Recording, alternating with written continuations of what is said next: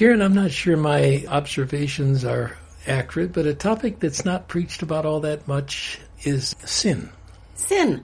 Mm-hmm. Can you recall hearing a sermon about sin recently? Well, I grew up in a church that that pretty much covered sin every Sunday morning. maybe just I as think this, this is sort of an adjustment to positive theology. Maybe people don't sin as much as they used to, and it's not as relevant. I don't think that's the problem. Well, this time together, I would like to talk about a specific category of sins, and not to make people feel uncomfortable, but rather to be of help if this sin is one with which they struggle. Sound okay? Sounds good. Welcome to the Before We Go podcast featuring Dr. David Mains and his wife, noted author Karen Mains. Here's David and Karen Mains. Secret sins. Uh, that's the category to which I was referring. Karen, who are biblical characters you think of when I say secret sins? Well, sort of the big guy is King David. I mean, he was an extraordinary biblical character, a poet and a, a musician, a, a warrior, a leader of men. You know, an extraordinary story.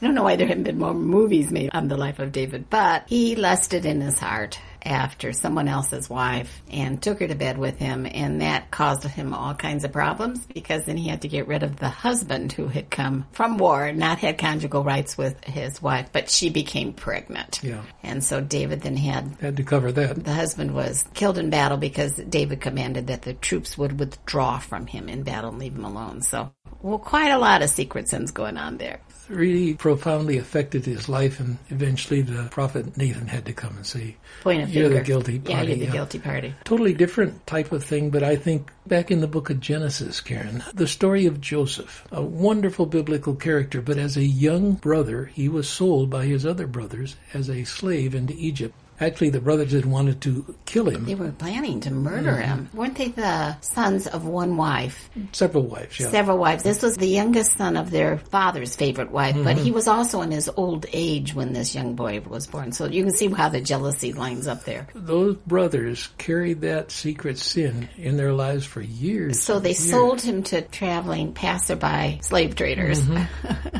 yeah, can you imagine what that did to the group dynamic? Wow. I, I have one other just observation as we get into this topic, but this is in the book of Acts. Totally different, just tragic response that happened. This is Ananias and Sapphira, a married couple married couple. It was the early church. filled with the power of the Holy Spirit and new conversions. I mean, extraordinary stories come out of the, well, Mm-hmm. the Acts of the Apostles actually are the stories.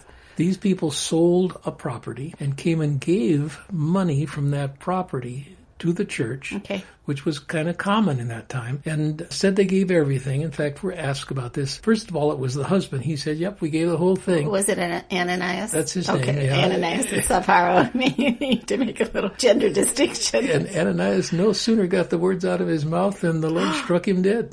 Then his wife, I think the scripture says while they were taking him out, pulling him by the feet probably, his wife came in and they asked her the same question and she lied in the very same way. Bam, she was Wow. dead. Wow. Yeah, so a secret sin. That had a ramification. So we're asking our listeners to kind of go along with us here. Any secret sins that they are hiding in their lives? We've been examining ourselves as we put these Very thoughts together. so. Mhm. Uh, non-biblical names that come to mind related to secret sins. oh, they're huge, aren't they? Mm-hmm. I mean, our history seems to be filled with secret sins that get acted on. Mm-hmm. People who commit fraud. You got a specific name? One of our hobbies is Shakespeare, and I'm thinking of the Macbeths. Yeah, the great Yeah. classic drama where Macbeth. Murders the king, Duncan. Because the witches prophesy that he will be He'd be great. So And that sort gonna, of grabs hit. Think about that. The three witches, and they're never portrayed on stage as beautiful, lovely women. No. look haggard and witch-like. but they somehow They capture his imagination idea, of what yeah. he could be. Yep. Mhm. I think of that scene where Lady Macbeth is walking in her sleep, and her conscience is terribly troubled, and she says, "Will these hands never be clean?" Well, she's t- trying to wash the blood off of Yeah. them in her sleep. I mean, it's Yeah, an you can- extraordinary. We've seen that play a number of times. You can see the actress wringing her hands. I think it's an extraordinary. All the perfumes of Arabia will not sweeten this little hand. Yeah, says, and you wonder how many people in the audience kind of relate to her because of things in their past or their present Mm-hmm. that are those secret sins and feel like they're never going to be clean from it. Wow. I think in terms of our own country, I think of Richard Nixon. Yeah, well, that name, is of course, because of the recent impeachment dialogue that's mm-hmm. gone on unendingly for months. We're going back into the other impeachments. Of course, he was a president who resigned before he could be impeached. The handwriting was on the wall for him. Do you think secret sins are a problem still, or is that just kind of ah, passe? I think in our morally collapsing generation, we were raised where a man's word was his bond. If you said yes, you meant yes. If you said no, you meant no. And so that kind of morality, that kind of respect for truthfulness is just not a part of our age. It's kind of who can get by with the most. So I would say, yeah, there are lots of people who have lots of secret sins and we're seeing it come out. Let's not just talk about other people. Let's get very personal. Oh dear.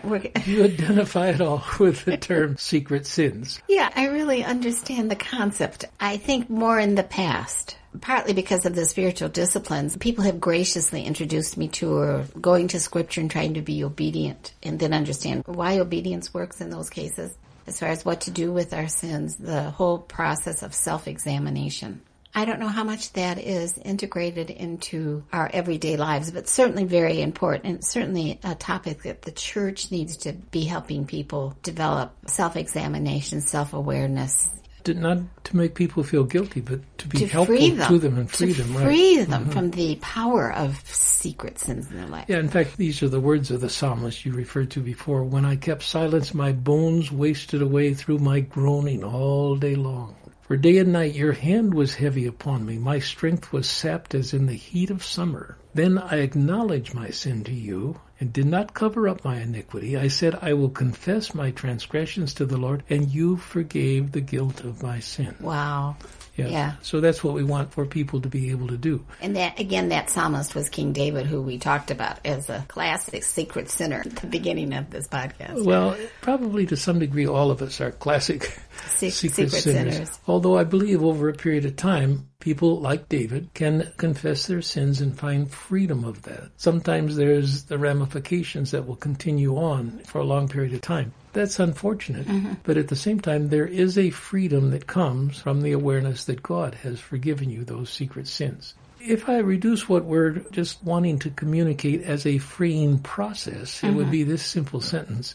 Secret sins need to be named and confessed. Okay? So if we name our secret sin, and I think probably that's the easier part for people. And if people say, well, there are a whole lot of them, I'm not sure it's easy for the novice. I think that what we do is rationalize our secrets and I was mistreated and so I got back in a vengeful way and did something that I'm ashamed of now. Or I was raised in an abusive family and so I modulate my pain by drinking too much. And yeah, okay, probably a, a little alcoholic. So it's that kind of thing It's the rather than excusing it. excusing it or explaining it away rather than facing it right on, such as David did in that psalm. Oh, we didn't have much choice. Well, he didn't. He was cornered, as we Yes. said before. But that's often the way the Lord works: is He corners us until we really recognize our own errors and take responsibility for them, and then begin to say, "I'm not going to do this anymore. God, help me change my life." So there has to be this transformative thinking process that needs to go on. In that short sentence I gave, I'm going to emphasize the last word because that's where people really find help. Repeat it again. Secret sins need to be named and confessed. Okay. And all that makes sense, except that I'm not sure most people know how to confess their mm-hmm. sins to the mm-hmm. degree that they feel like they've been released from this. They've been forgiven. Well, I think when there's self-awareness, procedure seems to be looking at my own life. You confess it to yourself. You say, oh, wow, I really blew it. I cheated that grocer when they gave me too much money back. Two dollars more than they should have, and I didn't take it back, but I have a tendency to try and get away with this sort of stuff. So we say it to ourselves, and then we say, okay, you can't do that anymore, and that's a lack of character. God will not be pleased with that. But I think what we're being taught to do is to, first of all, confess it to God, but probably have an open confession. The rule is this as long as things are secret, they have power over us. Anything you hide from others that is wrong or ill doing or what would become categorized as sin, if we hide it and keep it secret, it has power over us. When we take it and bring it into the light, when we name it for what it is, it freezes from the tentacles. It's like someone has dug their fingernails into your soul. it releases us from the tendency of that thing to have power over us. So scripture gives methodologies whereby we can overcome these hidden sins in our lives, their past power on us or their present power on us. And that is confession. And that generally for most of us is going to have to be open confession. When you say open, it doesn't mean you're standing in front of. It might. It could. It's It possible. could. yeah. But for the most part, I think people we're talking to, that probably means going to someone who is trusted and saying, I can't seem to find release from this just between myself and the Lord. So Mm-hmm. I'm asking you to hear me. And I would like for you to pronounce that I have been forgiven because of God's word. Or to and that's usually going to be a minister, Karen, or a priest. Well, it, it can come in a lot of ways. It depends what's going on in a person's life. I mean, a lot of what happens in the psychologist's office is coming to terms with those things that have gone wrong in our past and then coming to terms with our own error. But that openness is great, but sometimes there isn't the reminder from those people because they work in a secular field and they have, some are not faith-based people. and sometimes they're wonderful And they faith-based can- yeah, people. they and can be. sometimes they're wonderful in terms of their profession. But they often have to pronounce the fact that you are forgiven. You need to hear that from Mm-hmm. That's- another person's voice That's very the role often. of the minister many times. Let me go back to where this can happen.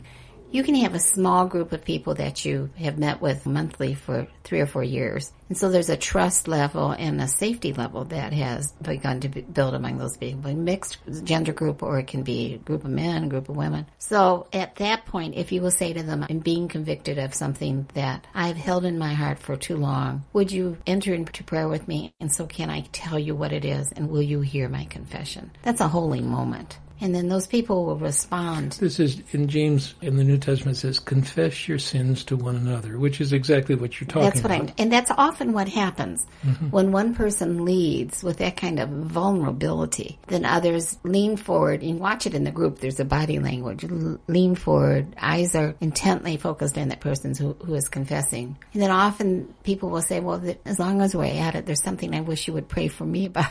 And it has impact on the group, or it can be between spouses. You know, there are mm-hmm. times I say to you, "I was really cranky today. I, I'm sorry that I got cranky. I was overtired," and you accept that confession from me, and that's a hugely healing thing. However, the church provides a format and a formula for this. So you want to name some of those things. Well, churches have communion services. Mm-hmm. Sometimes they go by quickly, and there's not the seriousness that there should be. And Mm-hmm. other times, confession is made very significant in that service, especially if the sermon has been on that topic. And if you preach on that topic, you are almost certain that you are dealing with people on a very intimate level. So the confession time, say at a communion when you go to the rail and you uh-huh. lean and you say, Lord, I don't want to partake of the elements without you first hearing me say that I have been unfaithful in this given area, either with uh-huh. my words or my actions. In fact, those things are already said in the formal confession of the church in many churches In liturgical sinned churches, against you in thought, word, and deed Yeah, by mm-hmm. what we've done, what we've left undone. Right. And as you say it with the congregation, you're saying it yourself along with with the awareness that God knows exactly what is going on. You can say, Father, I have sinned, Mm-hmm. or Pastor, I have sinned, and that person can pray over you. Not even naming it, it may not be that that's the time to name that sin. But it is a good thing to name it. It's again releasing the powerful hold a secret sin will Mm-hmm. have when it's unnamed. It's also possible, Karen, apart from the formal services of the church, to actually set up an appointment with a minister. And some liturgical churches can encourage that sort of thing to happen. We were going to an Episcopal church for the first time. We were in broadcasting and had a large listening audience. It was estimated about 2 million people a day. That was called the Chapel of the Air Daily Broadcast. But we realized that you know, maybe a quarter of our audience was from liturgical churches and we knew nothing about it. So we joined a small group and started to attend a, a liturgical church and that confession was part of their process, something they offered. So I remember the first time I dragged myself in to talk with our pastor, their married priest in the Episcopal Church, about an error in my life. And as he was trained to do and has done uh, probably hundreds of times, he listened to me confess to him where I was in error. Now, I was uh, traveling all over the country speaking. I'd written all kinds of books. It was well known in the certain religious circles. For me to humble myself and do that had true what's called efficacy in my life. The very act of doing that was extraordinarily powerful. But even more powerful apart from even his gentle presence being there as I made that confession, were the words he spoke to me of the fact that God had heard my prayer and that he had forgiven me my sins. And you're basically told to go and sin no more. I learned, uh, even though that was not a part of my traditional church background, I was Baptist growing up, and that wasn't a part of their tradition, I learned the power of confession in those moments, in open confession. It was an extraordinary experience for me. Let's say someone is listening to us and says, You just haven't scratched my itch quite yet. you got a couple more words you can give. I'm not going to go to a high church. I'm not going to go to a liturgical church. I'm a part of the Assembly of God, Methodist, uh-huh. you know, or um, I can name many. I would just find a worthy spiritual leader and just say, I have this thing that's been haunting me and I need to tell it to someone and I need, as scripture is moving me to do, to confess it. And will you listen to me do that and pray for me? And there isn't anyone I know who has spiritual depth who wouldn't avail themselves to do that. Even sometimes just good friends, David. And even some, that's very fair. And, and, I'm very much a churchman. Even going to the church, no one's there. No one's there. You just go up and you kneel at the rail. And if, if there in, is a railing, front row, if there, yeah, whatever. if there's no railing. And if someone comes in, you take it as providence uh-huh. and you say, I'm here because I've sinned uh-huh. and I'm just asking for forgiveness. Uh-huh. And if the person says, Can I help you? You say, Yeah, just put your arm around me and just or your hand here. on my back. Yeah. I may pray out loud, I may not pray out loud, but just be here with me. It's taking those steps, and you will know whether you are released because God has heard you. And either the person will speak it to you if you have that need, or God will speak to you and say, You are forgiven. I love you. Go and sin no more. That great word from Jesus to the woman taking an adultery. That's such an extraordinary story, and many of our listeners yeah. may not be biblically literate. So, mm-hmm. a group of men, hypocrites probably, probably some of them religious men, yeah, had brought a woman who had been caught in the act of adultery in the Old Testament law, you'd stone her. And anyone who has watched on video the modern stoning of people will know how horrific an act that was. So they brought her to this young rising Jewish rabbi, Jesus, and well, they ask him, "This is what the law said. Should we stone her?" Yeah, putting him on the spot. Mm-hmm. And then Jesus' story is so beautiful. He doesn't respond to them right away, but he just starts to write with his finger in the ground, mm-hmm. probably dusty. And my guess is that he writes the name of someone in the group plus that person's secret sin then another, and it says one by one they began to leave because they're dealing with someone who knows them intimately now. And finally, they're all gone. And then what does he say to the woman? Well, this interaction is drama at its highest. Mm-hmm. If you want to know the nature of Jesus Christ, nothing could be more compelling than this story. Mm-hmm. So central to who he was. He looks at her and says, "Does no one condemn you?" Mm-hmm. she says, "No one, Lord." No one, Lord. And what does he say?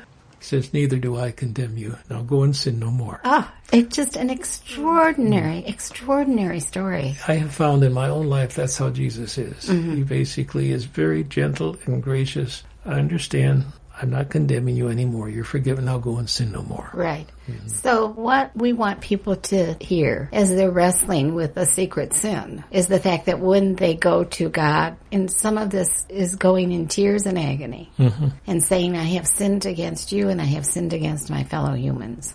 Mm-hmm. And this is the name of my sin. Will you please forgive me? Then what they need to do is listen in their inner selves, remember, hear those words that Jesus spoke to that woman. Neither do I condemn you. Go and sin no more. You've been listening to the Before We Go podcast. And if you would like to write to us, please send us an email at the following address hosts at beforewego.show. That's all lowercase letters, hosts at beforewego.show.